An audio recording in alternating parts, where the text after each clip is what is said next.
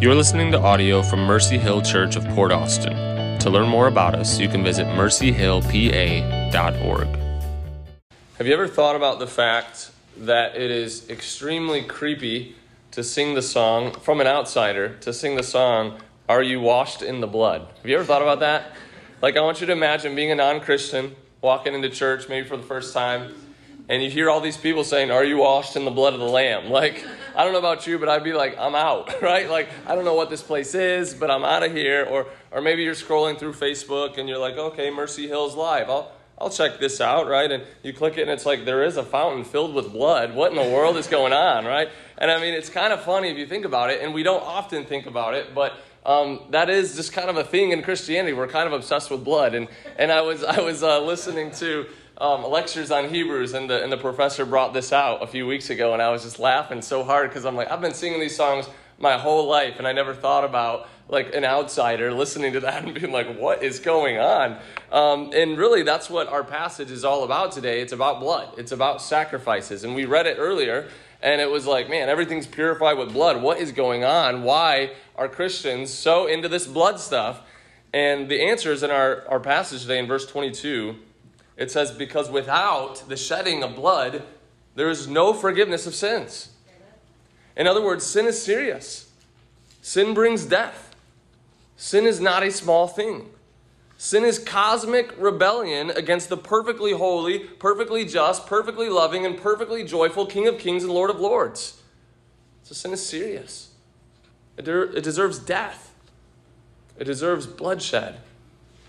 And there's only one death, only one person's blood that can cleanse us from our sins, and that is Jesus Christ the righteous. And so we're going to keep singing about the blood at Mercy Hill Church. We're going to keep rejoicing about the blood. We're fine with people thinking that we're creepy. I apologize if you're watching and you're like, this just made me even more creeped out. Um, we, we're, we apologize for that, but we don't care because, frankly, Jesus Christ is our only hope in life and death, and it's His blood that cleanses us from our sins and makes us a child of God, brings us into God's family, gives us a new life, gives us a new purpose, gives us a new eternity because of the blood. What can wash away our sins? Nothing but the blood of Jesus. And that's what the passage is all about today. We're in a section of Hebrews where the author is kind of regularly moving between four key themes. And um, I mentioned them a few weeks ago, but in Jesus, we have a better priest we have a better covenant, we have a better temple, and we have a better sacrifice in Old Testament Judaism. And if you remember, in, in this, this author who he's writing to is a group of Christians who used to be Jews, most of them, and they converted to Christianity, and, and they didn't see it as a new thing or a new religion. They saw it as the fulfillment of what Old Testament Judaism pointed to. But man, once they got there and they had the pressure from outside and from inside, and, and the pressure from coworkers and from people around, and the government was starting to get a little bit hot towards Christianity, they were wondering, is this worth it? Should I stick it out? Should I stay with Jesus or should I just go back to what's comfortable? And so the challenge in Hebrews over and over and over again is Jesus is better. Jesus is greater. There is nowhere else to go. And again, I don't think anyone here is considering, man, I might go back to Judaism or I might try out. I don't think anyone here is, is considering that. But consider for a moment what are you looking to to maybe think, maybe this would be better than Jesus? Yeah, maybe this church stuff, maybe that's just not for me, that Bible stuff, I, maybe, maybe that's just not for me, and maybe I'll go over here and just hear this message loud and clear that Jesus is greater, that only Jesus can satisfy. And so stick with Jesus. That's the message of Hebrews. And we've already seen that Jesus is a better priest who brings a better covenant and provides a better temple. So we've already seen three of those key four themes. And today we're looking at the fact that Jesus offers a better sacrifice. Now, I've mentioned several times before that the author does not move through these themes in this perfectly linear fashion like like at least like I would like him to, right? Like he's kind of just all over the place. And, and and he'll touch on one and then he'll go back to another and then he'll go back to another. And so it was kind of hard for me to outline this and, and, and preach on it. Um, but you could just look at chapters 7 through 10 as this braid, this strong braid made up of these four strong cords. And it, and it gives us confidence to hold on to Jesus, to persevere. And, and, so, taking the fact that he's our better priest and that he offers a better covenant and that he offers a better sacrifice and that he has a better temple, all those things together make up four really strong reasons why Jesus is greater and why we stick with Jesus. He wants to hammer this into our minds. And that's why I keep saying it. And so I'm going to keep hammering it into our minds today. We have a better priest, a better covenant, a better temple, and a better sacrifice. And if you missed any of those messages, you can check them out on the website. They're all there, and I think they're actually labeled that better priest, better covenant, better temple. And today is better sacrifice. And to illustrate these themes and how they kind of weave in and out, we're going to read 11 through 14 right now, and uh, we'll have them up on the screen for you. And this, we did cover this passage last time, but I just want to kind of show you as we read through this how he does this, okay? And so in 11 it says this When Christ appeared as a high priest of the good things that have come, there's our theme of better priest. Then through the greater and more perfect tent, not made with hands, that is not of this creation, there's our theme of better temple, he entered once for all into the holy places not by means of the blood of goats and calves, but by means of his own blood, thus securing an eternal redemption. There's our theme of better sacrifice. And then all of these truths lead us to the better results we see in verse 13. Verse 13 says, For if the blood of goats and bulls and the sprinkling of defiled persons with the ashes of a heifer, all those things in the Old Testament, if, if those things sanctify for the purification of the flesh, man, how much more will the blood of Christ, who through the eternal Spirit offered himself without blemish to God, purify our conscience from dead works to serve the living God. How awesome is that? Now, I know I applied this last time, but how incredible is this that our guilty consciences can be cleansed? Like there's nothing worse in this life than the, than the guilty conscience. The fact that we know that we're guilty, that we know things about ourselves that maybe no one else knows about ourselves. Maybe you have a past, maybe you have skeletons in the closet, and, and that's terrifying to think about. A guilty conscience, it weighs us down, it, it takes the life out of us. And then to consider that you've got to go before a holy God and give an account for that guilt and that sin, that is absolutely terrifying. But through Jesus Christ, he does what nothing else can do, that religion can't do, that good works can't do, that trying to clean yourself up can't do. Through Jesus Christ, our consciences can be cleansed. You understand that? That you've been free from the crushing burden of sin and guilt. That you've been free to worship and serve the living God without fear, to love Him, to love others, to spread a passion for His glory by making disciples here in Port Austin and beyond. That's all available because of Jesus. Then he gets into the theme of the better covenant in verse 15. Look at verse 15. It says, Therefore, so therefore, in light of the fact that Jesus offered this better sacrifice in this better temple, he is the mediator of a new covenant or a better covenant, so that those who are called may receive the promised inheritance, eternal inheritance, since a death has occurred that redeems them from the transgressions committed under the first covenant.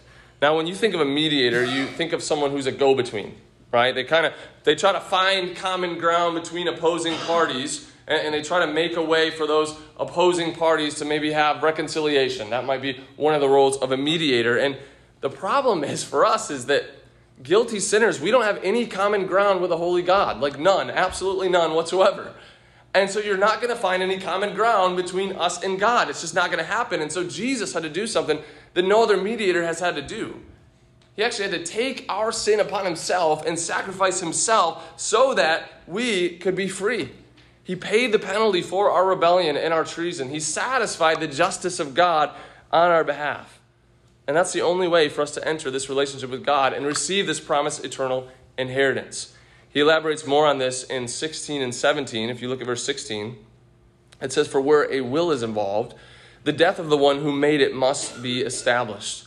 For a will takes effect only at death, since it is not in force as long as the one who made it is alive.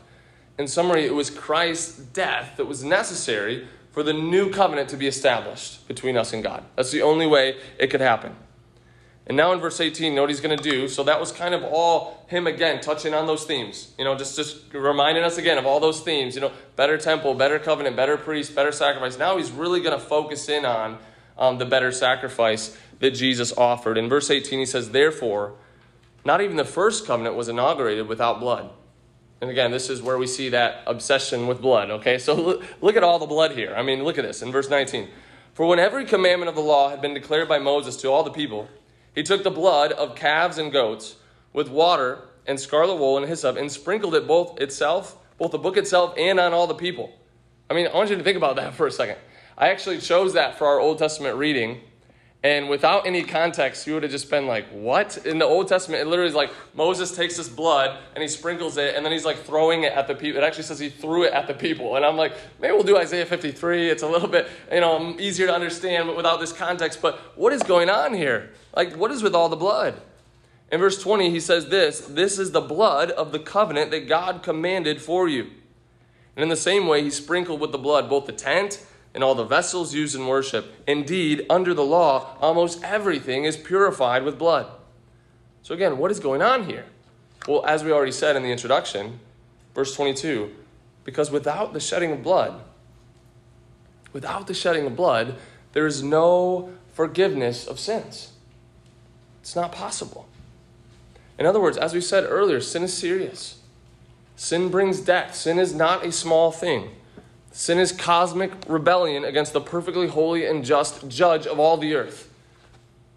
And the only way sin can be satisfied is not by sweeping it under the rug, not by saying, okay, maybe, man, maybe I'll just try to be a good person, and if my good stuff outweighs my bad stuff, you know, maybe God will see me and He'll just kind of let me in. It's not how it works. Because your bad stuff still has to be punished. And so that's where we came up with the crazy idea that there's this thing called purgatory, which you can't find anywhere in the Bible. But it's this idea that, well, because we still got this bad stuff, maybe we'll just be purged for a while of our bad stuff. Like we'll just burn for a little while and then maybe got. No! Like that's just not how it works. It'll never work that way. The only way for forgiveness to happen is through the shedding of blood. And the crazy part is our own blood can't be enough. It has to be the perfect blood of Jesus Christ the righteous. That's why the Old Testament was full of blood to point to the greatest sacrifice and the climax of history when the Son of God would take our sins upon himself and shed his blood for our sins. That's what's going on with all the blood. There is no forgiveness without the shedding of blood. In verse 23, we see our key transition from the sacrifices of the old covenant to the better sacrifice of the new. Look at 23. It says, Thus, it was necessary for the copies of the heavenly things to be purified with these rites. So, what is he saying? He's saying that's why it was so important that all these Old Testament rituals were purified with blood, because it was pointing to this need of cleansing. But the heavenly things themselves, they need to be cleansed with, look at those words, better sacrifices than these. And that's, that's the whole sermon today better sacrifices. The, the earthly things were purified with animal sacrifices. But those sacrifices were always meant to point to the true and better sacrifice of Jesus Christ. They were a shadow, He is the substance. They were mere animals. He is the infinite and immeasurably valuable Son of God. Jesus is a better sacrifice.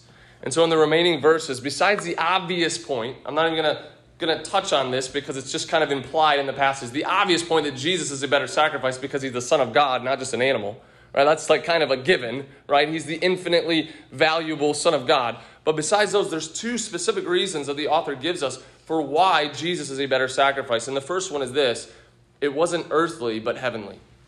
It wasn't earthly, but heavenly. So not earthly, but heavenly. Look at verse 24. For Christ has entered not into holy places made with hands, which are copies of the true things, but into heaven itself now to appear in the presence of God on our behalf. Now, we touched on this a little bit with the theme a few weeks ago of a better temple. He didn't just go into a physical place to offer the sacrifice, he actually went into what all those physical places represented. He went into the very presence of God. And Christ did not offer an animal sacrifice in some earthly temple made with hands. The earthly temple was just a copy of the true presence of God in heaven. And animal sacrifices were just a foreshadow of the true sacrifice to come. These were earthly pictures, pointers, shadows, but the substance was always in heaven. We said last time that when you think of a temple, you should think of it as a place where God and humanity meet. And so earthly temples represent the presence of God. But again, Christ didn't go into a representation of this presence, right? He didn't go into an earthly temple. He offered himself, but where did he offer it? It says in heaven itself, in the presence of God on our behalf. In other words, Christ went to the place that every other temple represented the actual presence of God. That's so awesome. So we saw this a few weeks ago and we applied it this way. We said when Jesus did this, what he did is he actually unlocked worship for us so that it doesn't have to happen in a physical place, in a physical location like it did in the Old Testament. We're worshiping here in Port Austin, Michigan. Like, how cool is that? I, I sometimes think when I'm praying about this church, I think of all those years that this building was just empty. And I just think of the wind blowing and the weeds growing, and, and I just think of this just empty place. And now on Sundays, it's full of the white hot worship of Jesus. How awesome is that? Well, that is all God. That is all God. But, but right here, we're worshiping here because Jesus unlocked that for us. And we don't just have to worship here, we worship tomorrow in our cars. We worship in our houses. We worship in our prayer closets. We worship while we walk. We can worship all around the world in spirit and in truth because Jesus unlocked that physical worship by going into the true temple, into the presence of God, and offering a sacrifice for the sins of his people. And so that's an awesome application. But as I was chewing on this this week, I'm like, okay, God, I already applied that. What do I do now? What's maybe another application? And he just brought this to my mind, and I was just so excited. I can't wait to share it with you. I'm sure you've heard it before, but when someone in our country loses in the highest court of a state, what, what's their option? Well, they can, they can have the option of appealing to the Supreme Court, right? And this is the highest court in the land. Well, why do they do this? Because if this court, if the Supreme Court says they are free, no other judge, jury, or court can say otherwise. Now, here's the awesome truth about Jesus appearing in the presence of God on our behalf. This isn't just the highest court in a state or in a country. It's the highest court in all the universe. And on the basis of the sacrifice of Jesus, we appear into this courtroom before God, the judge, who doesn't sweep sin under the rug. And he looks at us because of Jesus. And he says, Not guilty. He says, Free. He says, Righteous in my holy sight because of Jesus. Do you understand what this means?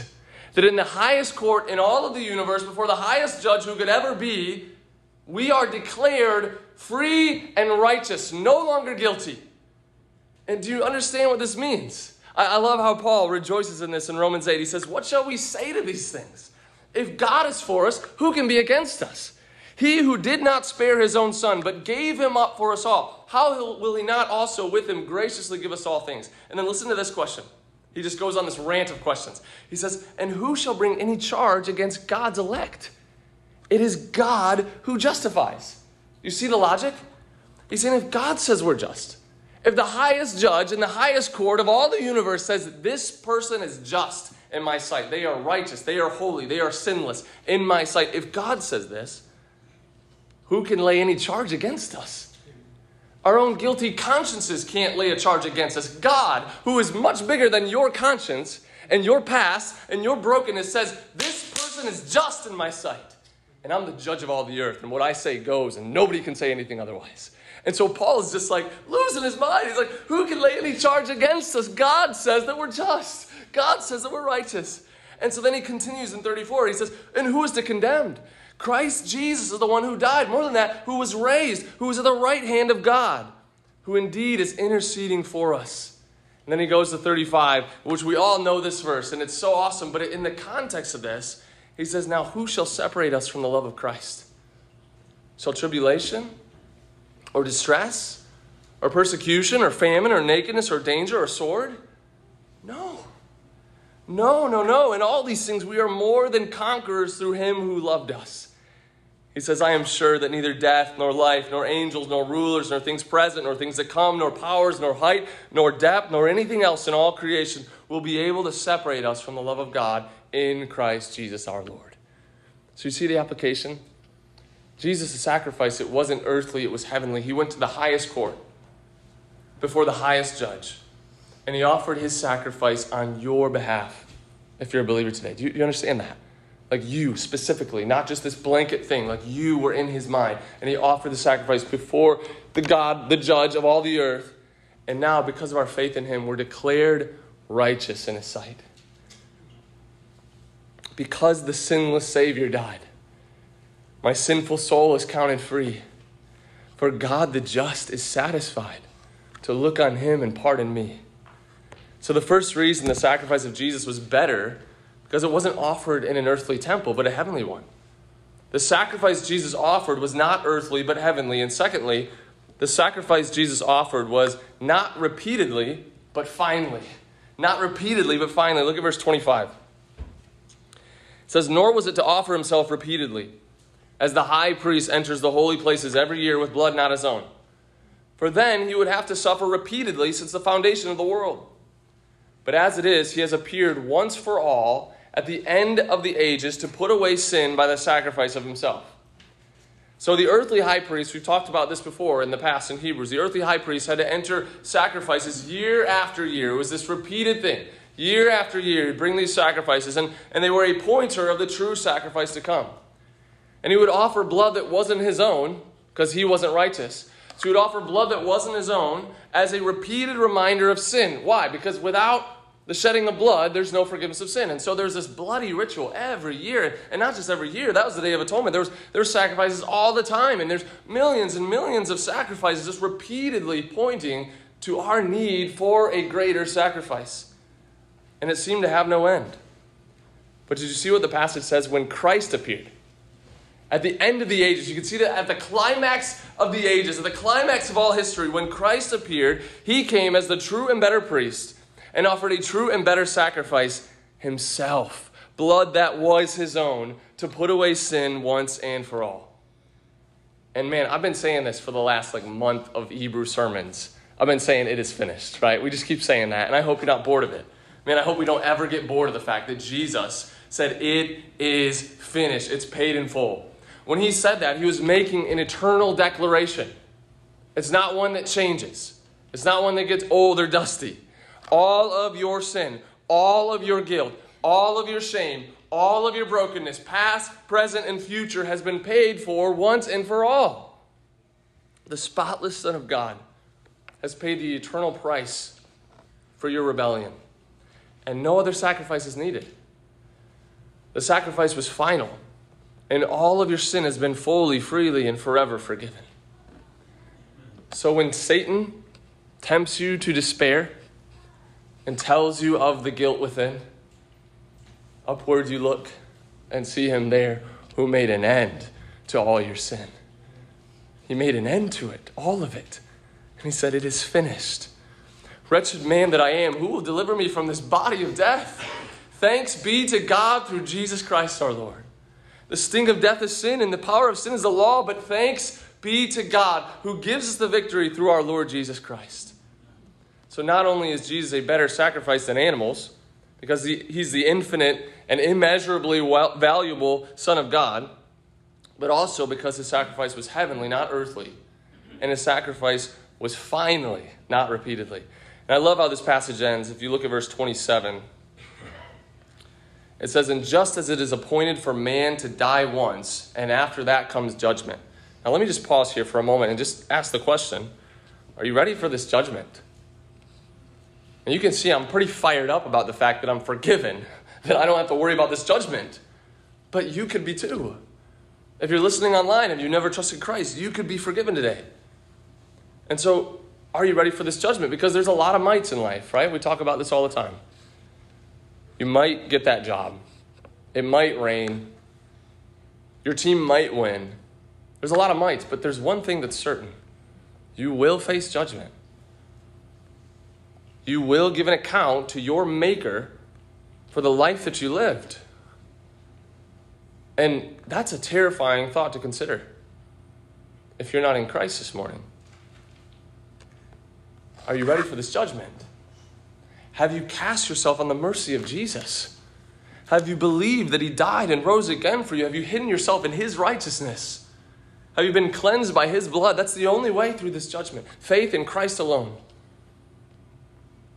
continue.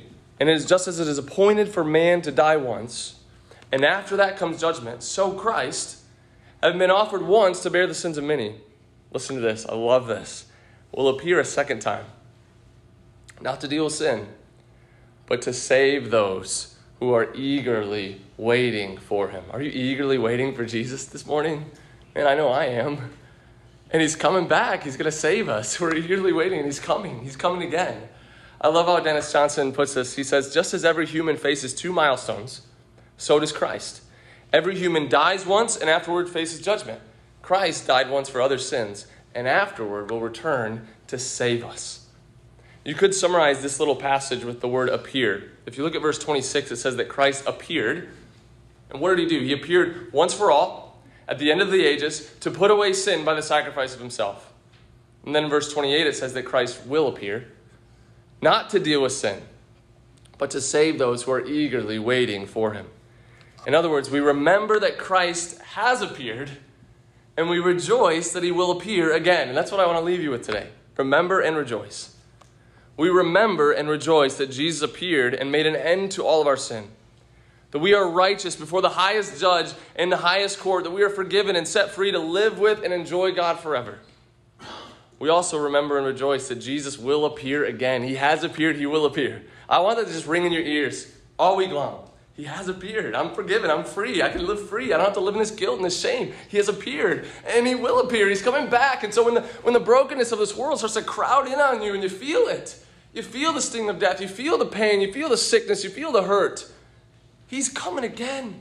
He will appear again to rescue us from this sin cursed world, to wipe every tear from our eyes, to make all sad things untrue, and to welcome us into eternal bliss with Himself forever. Remember that Jesus has appeared, and rejoice that Jesus will appear again. We look back to Christ, who suffered once for sins, the righteous for the unrighteous, that He might bring us to God and we look forward to our blessed hope, the appearing of the glory of our great God and Savior, Jesus Christ. Even so, come, Lord Jesus. Remember that Jesus has appeared. Rejoice that Jesus will appear again. Remember and rejoice.